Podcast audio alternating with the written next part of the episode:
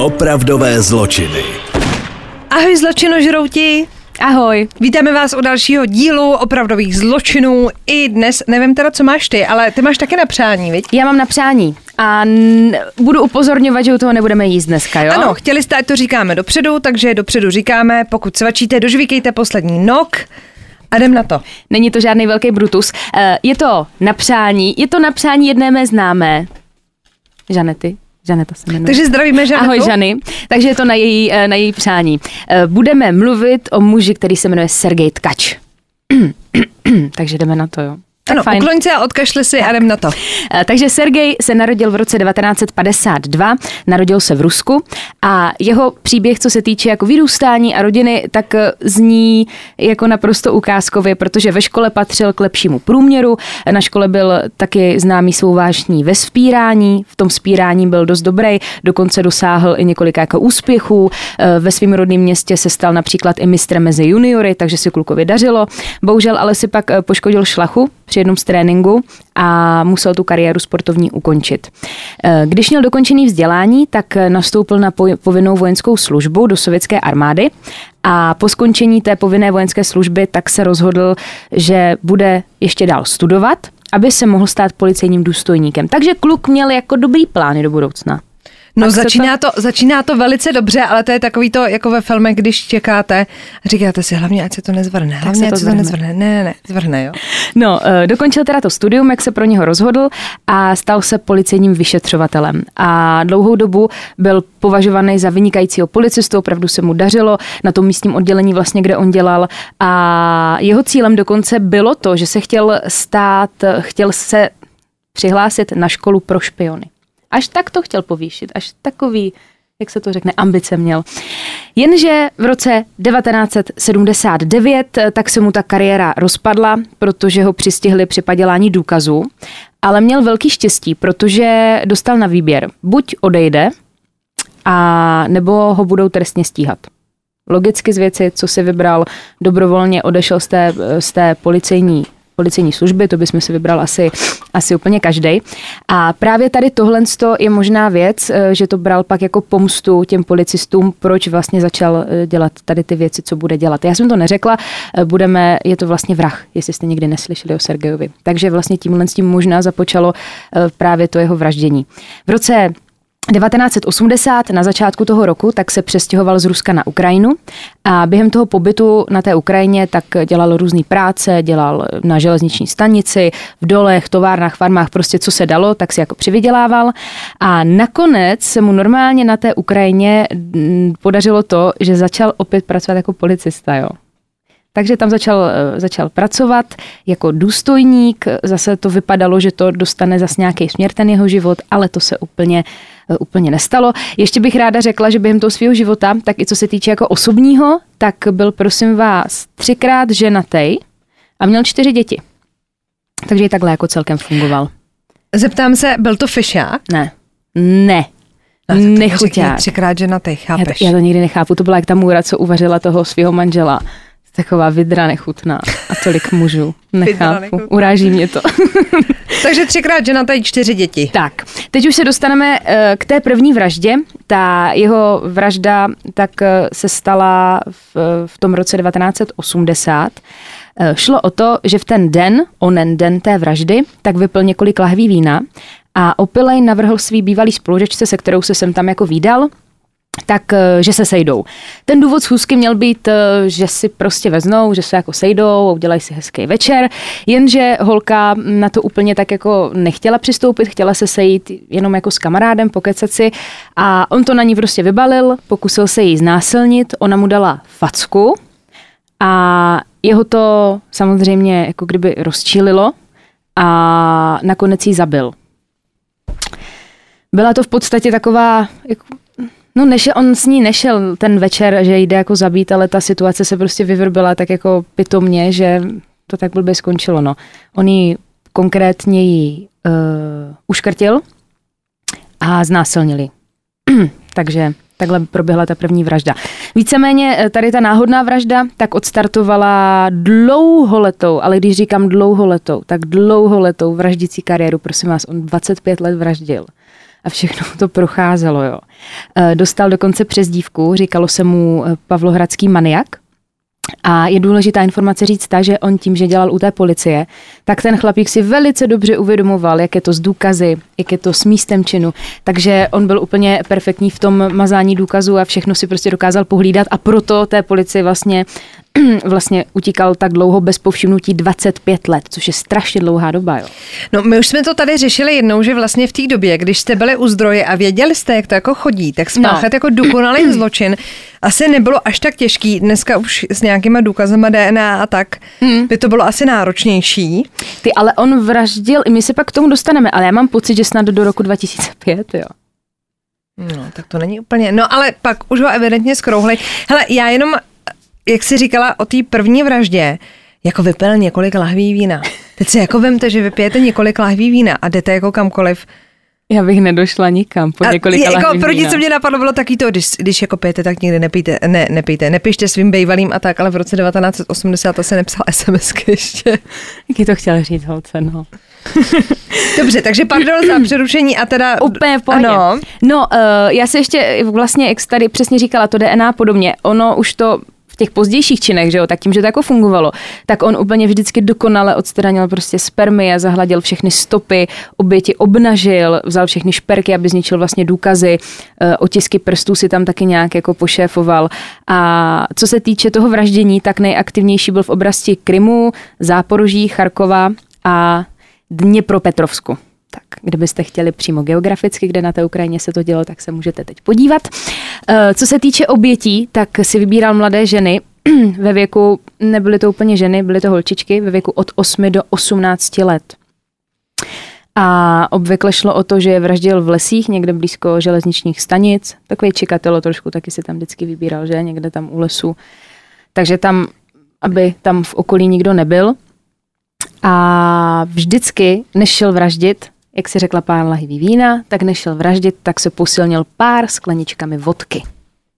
To je takový jako ukrajinsko-ruský styl, vej, tam ta fotka, eh, fotka, vodka hodně jako frčí. No, tak no se dobře, vždycky tak. To je... to je hrozný, no.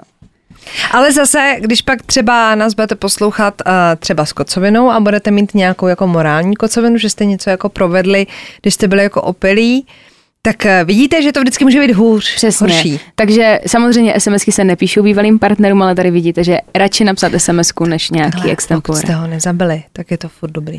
Tak, vždycky může být hůř. Uh, ten Sergej, tak uh, on mezi tím, co vlastně vraždil, tak na oko vedl úplně normální život, nikdo ho vlastně neměl nějak jako v podezření. Eh, ta vražda z roku 1980 tak zůstala bez nějakého většího zájmu až do roku 1984. Eh, bylo to z toho důvodu, že vlastně v té oblasti, jak jsem tady zmiňovala ty oblasti, tak se tam začaly ztrácet dívky, jako mladé holky. Tak se to dali, dali jako do spojitosti, že by to mohl mít na svědomí ten jeden a ten samý chlápek. A teď se dostáváme teda k té druhé oběti. Tou se stala teprve desetiletá Olga. Eh, zabil ji ve městě, bože ty názvy, Dně, Dněpo, Dněpropetrovsk. Jo, prosím hezky vás, to je to město. Tam tady Mm-hmm. To její tělo tak vykazovalo známky znásilnění, udušení a o půl roku později tak byla objevena ještě mladší oběť. Mm, té bylo, ta, té bylo osm, jmenovala se Olia a ty vlastně, když to vyšetřovali, tak rodiče říkali, že ji viděli, jak vchází do vchodu bytového domu a do, vlastně už ji pak nikdo nikdy neviděl. A tady tu oběť teda našli až po nějaké, po nějaké době. To tělo bylo nalezeno v den jeho zmizení v suterénu toho domu, o kterém jsem mluvila a, a, a vlastně v ten moment se ti policajti uvědomili, že tady už je fakt jako problém, tak to začali velkolepě řešit. Já si teda myslím, že už to měli řešit tenkrát, jako nějak jako zarychlo a začerstva, ale buďme rádi, že to začali nějakým způsobem vůbec řešit. Teď důležitá věc je ta, že následovala dvouletá pauza. On úplně zmizel, nic se nedělo, všechno bylo v pohodě, jenomže pak to začalo ve velkém. Mezi lety 1987 až 1989 eh, tak se dopustil znásilnění a zavraždění osmi žen, bylo jim osm, pak dvě devítiletý, jedenáctiletá holčina, dvanáctiletá, dvě patnáctiletý a sedmnáctiletá. Já eh, a všimla jsem si toho, že jste za to rádi. Já, když se bavíme o těch dětech, tak se nebudeme bavit o tom, jak je nějak zabíjel. To je úplně podle mě zbytečný. Mm-hmm Zbytečný to jak zmiňovat. V roce 1990 tak zavraždil minimálně další tři oběti a v roce 1993 nejméně další čtyři. Takže to pak už bylo jako hodně ve velkým. Já bych takhle mohla pokračovat až do toho roku 2005, takže si vím, že on opravdu až do roku 2005 prostě takhle brutálně jako vraždil, ale naštěstí v ten rok byl dopaden a vyšetřovatelé jasně prokázali, že tkač se dopustil minimálně 37 vražd mladých žen, ale on sám řekl, že jich může být klidně i 100. To mně přijde, to prostě každý každý nějaký uh, sériový vrah vždycky řekne, ono jich je ale 300. Takže to mně přijde zvláštní, že fakt vždycky všichni, každý skoro, že vždycky tvrdil, je jich mnohem víc, mnohem víc. Taky on to tvrdil. Tak možná funguje takový to, že když už tě jako dopadnou, tak chceš být za co největšího fréra potom. Mm. Jako, když jdeš do vězení, tak se říká, když už te, tak ty to už. teda odlehčím, jo.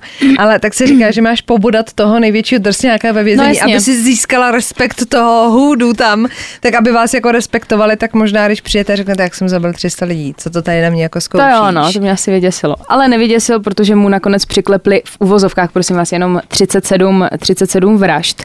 Uh, co mě teda děsí, a ty jako ochránce všech, všech eh, nespravedlivě odsouzených, tak to poslouchej, protože než ho dopadli toho Sergeje, tak eh, policie omylem uvěznila 10 mužů, který považovala za možný pachatele a jeden z nich dokonce v roce 2000 spáchal sebevraždu.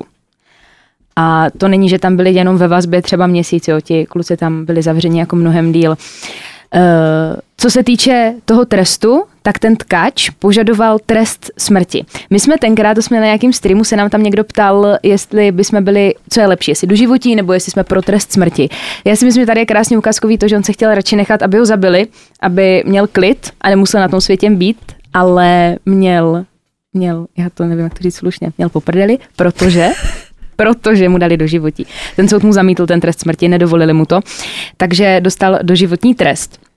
A teď samozřejmě nastává jako otázka, proč to dělal. Protože já, když jsem si pročítala jeho dětství, tak mě tam nepřišel žádný takový ten jako bod, kde si řekneš, ty brďo, jo, blbý, nebo nějaká nenávist vůči matce, nebo jako podobně. Tak eh, ti lidi se jako dělí na takových víc táborů, že třeba někteří tvrdí, že mohl cítit nenávist k ženám, což má spousta mužů. No dobře, ale tak když se třikrát oženil, tak evidentně ho ty ženský No. jako chtěli, kdyby byl jako To je fakt, no. uh, 50-letý panic, který mu si ženský jako smějou, tak asi to bude jiný případ, ale tohle je jako hrozně... Takže on to nikdy neřekl, to se Neřekl jako to nikdy. Jako a pak teda, ke kterému se přikláním asi úplně nejvíc já, tak eh, že ty detektivové došli k závěru, že Tkač se dopouštěl taky těch činů z toho důvodu, že se chtěl pomstit té policii a vysmíval se jí vlastně tím, že 25 let tady vraždí a policajti nejsou schopni ho chytit. A nebo poslední třetí možnost, že prostě z čistého potěšení, že ho to prostě jenom bavilo uchyla. Na tom je asi nejzvláštnější to, že ho k té policii jako vzali. Jestli v té době třeba nebyly žádný jako psychologický testy, kdy ten člověk přece to nemůže mít v hlavě v pořádku, že jo? To jo, no. Jakože když je vyhodí ze zaměstnání, tak nikdo normální nepůjde a nepůjde zabít svého šéfa, nebo nebude dělat jako nějaký takovýhle věci.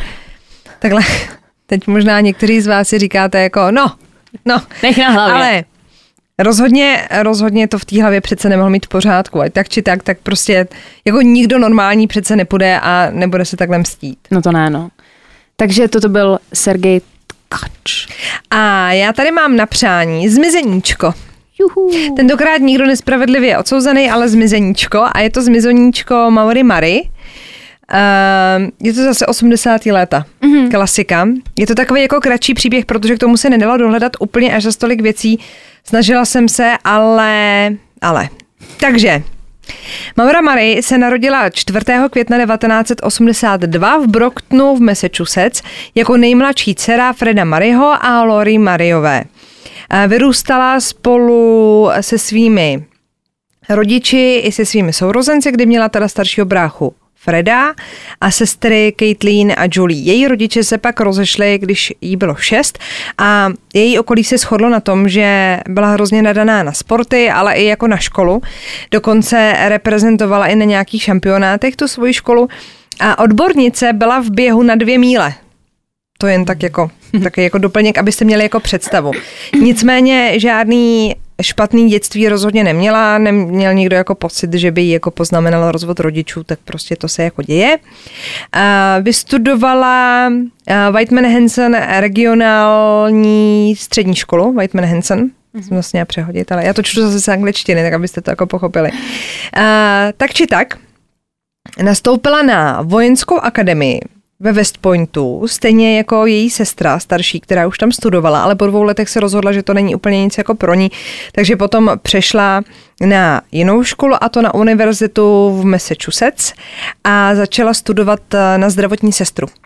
Že z vojandy na zdravotní hmm, sestru. Ale tak asi ne. to není úplně tak jako vzdálený. Hmm. Tak jako horší by bylo, vyšla třeba na matfis, jo, nebo ajťáka, to si myslím, že je jako dál. Uh, ráno 9. února 2004 uh, potvrdila svoje úkoly, který měla jako dodat uh, elektronicky a napsala e-mail profesorům, že má umrtí v rodině a musí odjet teda z univerzity, z kampusu na týden, že za týden se vrátí. Jak pak ukázalo vyšetřování, takže k žádný smrti v rodině nedošlo. Jo. Zavolala taky um, majiteli nemovitosti v Bartletu, kde jako trávila hodně času a kam měla jet jako na nějaký jako výlet, že tam měla přespat. Zbalila si toaletní potřeby, make-up, potom nějaký věci na cvičení, školní uh, knížky a oblečení na několik dnů. To se pak jako zjistilo. Mm-hmm. Teď tady mám časovou osu. Ve čtvrt na čtyři odpoledne Maura zastaví uh, u bankomatu v kampusu a vybere si 280 dolarů, což je skoro všechno, co má na účtu. Pak uh, se staví v liquor store, takže v lihovinách a nakoupí za 40 dolarů alkohol. Ve 4.30, to znamená o půl páté odpoledne, jede uh, svým autem Saturn, Saturn, Saturn. Um, na sever do New Hampshireu. Nikdo neví a nikomu neřekla, proč jela na ten sever. Mm-hmm. Proč jela zrovna jako tam. O půl osmý večer, respektive za tři minuty půl osmý večer, a ji viděla žena, Faith Westmanová, která bydlí v Haverhillu a kousek od jejího domu došlo k havárii. Tu havárii způsobila právě Maura a skončila s autem v příkopu. Nikomu se nic nestalo, ona vylezla z toho auta a za chvíli potom u toho auta zastavuje autobus a řidič se ptá, jestli by neměl jako zavolat policii, jestli je v pořádku, jestli se jako musí někdo vytáhnout to auto z té škarpy a tak. Ona teda řekla, že nepotřebuje, že už jako volala, v Americe mají tři Ačka, jakože odtahovku, no. A on, protože znal to území, protože tam jezdil s tím autobusem, tak věděl, že tam není signál. Takže si logicky nemohla zavolat ani odtahovku, ani nic jiného prostě. Takže jel domů, zaparkoval ten autobus a zavolal na 911, takže jako na policii. A to pozor, asi když to bylo 7.27, došlo k té nehodě a 7.42 už volal na těch 911. Řekl, že i když se jí ptal, že jako nebyla zraněná, že ani nebyla jako někde od krve, že byla jenom jako otřesená, ale že by tam někdo měl jet jako a vyřešit to. No. První policejní auto tam dorazilo v 7.46, takže čtyři minuty po tom zavolání, ale Maura už tam nebyla. Eh, strážník řekl, že auto bylo zamčené, eh, za přední sedačkou byla krabice s červeným vínem, na tapecírungu dveří, že byly jako fleky od červené tekutiny, což by mohlo být i to víno, a že našli v, ve dveřích uh, flašku s kolou a v té kole, že byla nějaká červená tekutina, že se dalo předpokládat, že si udělala pěkně houbu. Že si jako řízla kolu s vínem. Jasně. Uh, co jim přišlo zvláštní na tom autě, bylo, že měla Maura ve výfuku strčený hadr. Ale to pak eh, při dalším vyšetřování zjistili, že její otec jí to poradil, že asi neměla v pořádku nějaký palivový filtry nebo něco tak, aby jako nestavili, že jí to auto hodně kouří, nebo jestli nefungoval pořádně ten výfuk, já nejsem bude automechanik, víme, ale že to tam bylo teda cíleně a jezdila s tím takhle normálně, takže si udělala taky vlastní palivový filtr asi. Uh, na místo se sjeli hasiči i záchranka, uh, prohledali to nejbližší okolí. Záchranka pak už jako odjela asi po pár minutách, protože tam nebylo koho ošetřovat, že jo, nebyl tam někdo zraněný. Uh, hasiči ještě místo prohledávali, ale jak se pak zjistilo, tak vyrazili na všechny jako světové strany od toho místa, kromě východu. Že východní část od té nehody hmm. jako nikdo neprohledal. A řidič autobusu byl tím pádem posledním člověkem, který ji viděl živou, oficiálně. Než, než prostě začalo teda vyšetřování.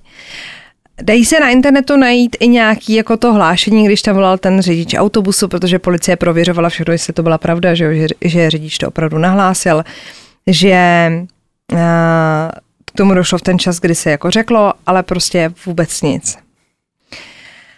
Já tady mám pak další postup, kdy uh, se 8 let po tom zmizení, 8 let, prosím vás, 8 let po tom zmizení, uh, se objevilo na internetu video. Počkejte, no. kde já to tady mám. Muž se na něm uh, maniakálně směje, pak jedním okem mrkne a na obrazovce naskočí nápis Šťastné výročí. A to video je zveřejněný na YouTube v den, kdy Maura zmizela. Brzy začne být tohleto video spojovaný právě s tím zmizením Maury Mary.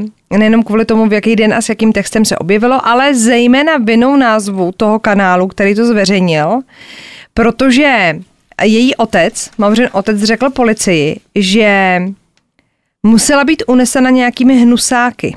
No. A rozhovor s ním, kde vlastně říkal i tuhletu větu, byl i uh, v televizních zprávách, takže se mezi lidi jako dostal. Prostě nějakými hnusáky. No a název toho, toho kanálu, toho profilu na YouTube je Mr. 112 Dirtbag, tedy pan 112 hnusák. Ty prdě. V tu chvíli se Je to tam teda, furt? No, no já, já teda člověče jsem to negooglovala. Já se na to tak, podívám. tak se zkus podívat, zkus to najít, jestli to tam je. Jakže se to jmenuje? Já jsem totiž eh, z toho článku, ze kterého jsem to překládala, tak ale předpokládám, že to asi zmizelo. A tak tam byl jenom jako náhled toho videa. Tím pádem se teda rozhoří spekulace, že právě ten muž na tom videu je ten, který je zodpovědný za zmizení Maury Mary. Eh, Číslo 112 má poukazovat na číslo silnice, ze které byla unesena. A Dirtbag je teda logicky nadávka, kterou domělýho útočníka v rozhovoru s novináři její otec osočil. Je to tam ještě? Hmm. Můžeš to ukázat na to? Počkej.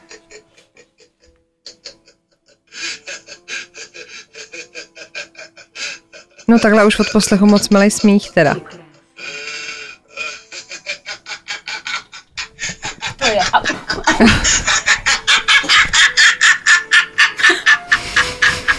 to je nechutný. No a na konci mrkne. A vy pokud jste viděli, protože ty to bylo trošku creepy, jak eh, Barče natočila ten telefon, tak jste v odraze viděli zase naši Susku, abyste si nemysleli, že tady máme ducha, prosím vás, jo, to je... Podívejte to je se. A vy, co nás posloucháte jako jenom se zvukem, tak na to fuj, Můžete si to najít, děda. anebo, anebo teda teď jsme jako na YouTube na video ukazovali eh, ten záznam a pán je teda opravdu hnusák. Le. Eh, Tak, kde jsem to skončila? Jo. Připomíná se snad únosce světu, který na něj už zapomněl a chce znovu rozjet pátrání a dopřát si trochu vzrušení. Tak to jsou otázky, kterými se teda zabývaly média mm, v tom roce 2012. Zatímco otec ztracené dívky i místní autority jsou toho názoru, že video je spíše dílem nějakého necitlivého maniaka, tak detektivové už si tak jistě nebyli. Potom se objevily totiž další videa, ve kterých někteří spatřují nápovědy k případu nebo dokonce možné místo uložení těla dívky. Ty brdě. V jednom videu se například objevuje vstupenka na nedalekou sjezdovku, zakoupená pouhé dva dny po zmizení dívky. To nasvědčuje tomu, že muž na videu byl v inkriminovanou dobu ve stejné oblasti a celých 8 let si schovával tenhle ten suvenýr. Kryptická kresba tváře s čísly v jiném videu je často považována za mapu k nálezu toho těla. Mhm. Někteří v tváři ve skutečnosti poznávají golfové hřiště u hotelu blízko té sjezdovky. Policie autora videí vypátrá. Je teda hrozně, že tam furt je to video, ale... No. no ono to jako není pod jeho kanálem, to evidentně Jo, nějaký to někdo jako nahrál to a jako převzal jo, a dal tak to to tam. jo. Identifikuje ho jako Aldena Olsna, ale bohužel se jim nikdy nepodaří s tím zmizením té Maury toho chlapa spojit. Tak když nemáš jako důkazy, tak to je těžké. Je to divný, smrdí to. No a jestli je to teda geniální zločinec, nebo prostě nějaký magor, který se toho jako chytil a pak teda to jako zkusil takhle jako nahrát. Každopádně eh, těch 8 let po tom zmizení rodiče potom na výročí narození Maury závedli. Založili web mauramarimissing.org. Ten web furt existuje. Uh, Já jsem se na ten web i koukala. Připomínám mauramarimissing.org a tam můžete normálně na tom webu přispět, tam vám naskočí hned na titulce jako jaký v okno a můžete přispět na pomník, který má stát v místě, kde naposledy viděli, viděli Mauru Mary. Takže ho, nenašlo se nikdy tělo, nenašlo, nenašlo se nic. nic. Oni na ní jako vyšťourali, že ji jednou nějak zatkla policie, že někde ně, něco jako ukradla v nějakém obchodě, pak, že týden před tou nehodou nabourala svýmu tátovi auto, ale tak není to jako, že by byla jako zločinec. Prostě... Mě zajímalo, kam třeba měla namířený, jo? 40, 40 dolarů tam utratila za, za víno. Mm, a kam a zůstala v tom jako, autě, ale, ale, zůstalo to v tom autě, že jo? Ještě, ale evidentně jako lhala, že jela někam pryč. A kdyby se jako ztratila, že jsi po té nehodě a jsi jako v šoku, tak, tak ji jako najdou. Ale no. jestli byla třeba Přijde mi nejstrašidelnější to, že by byla na, jako v blbou chvíli na blbém místě.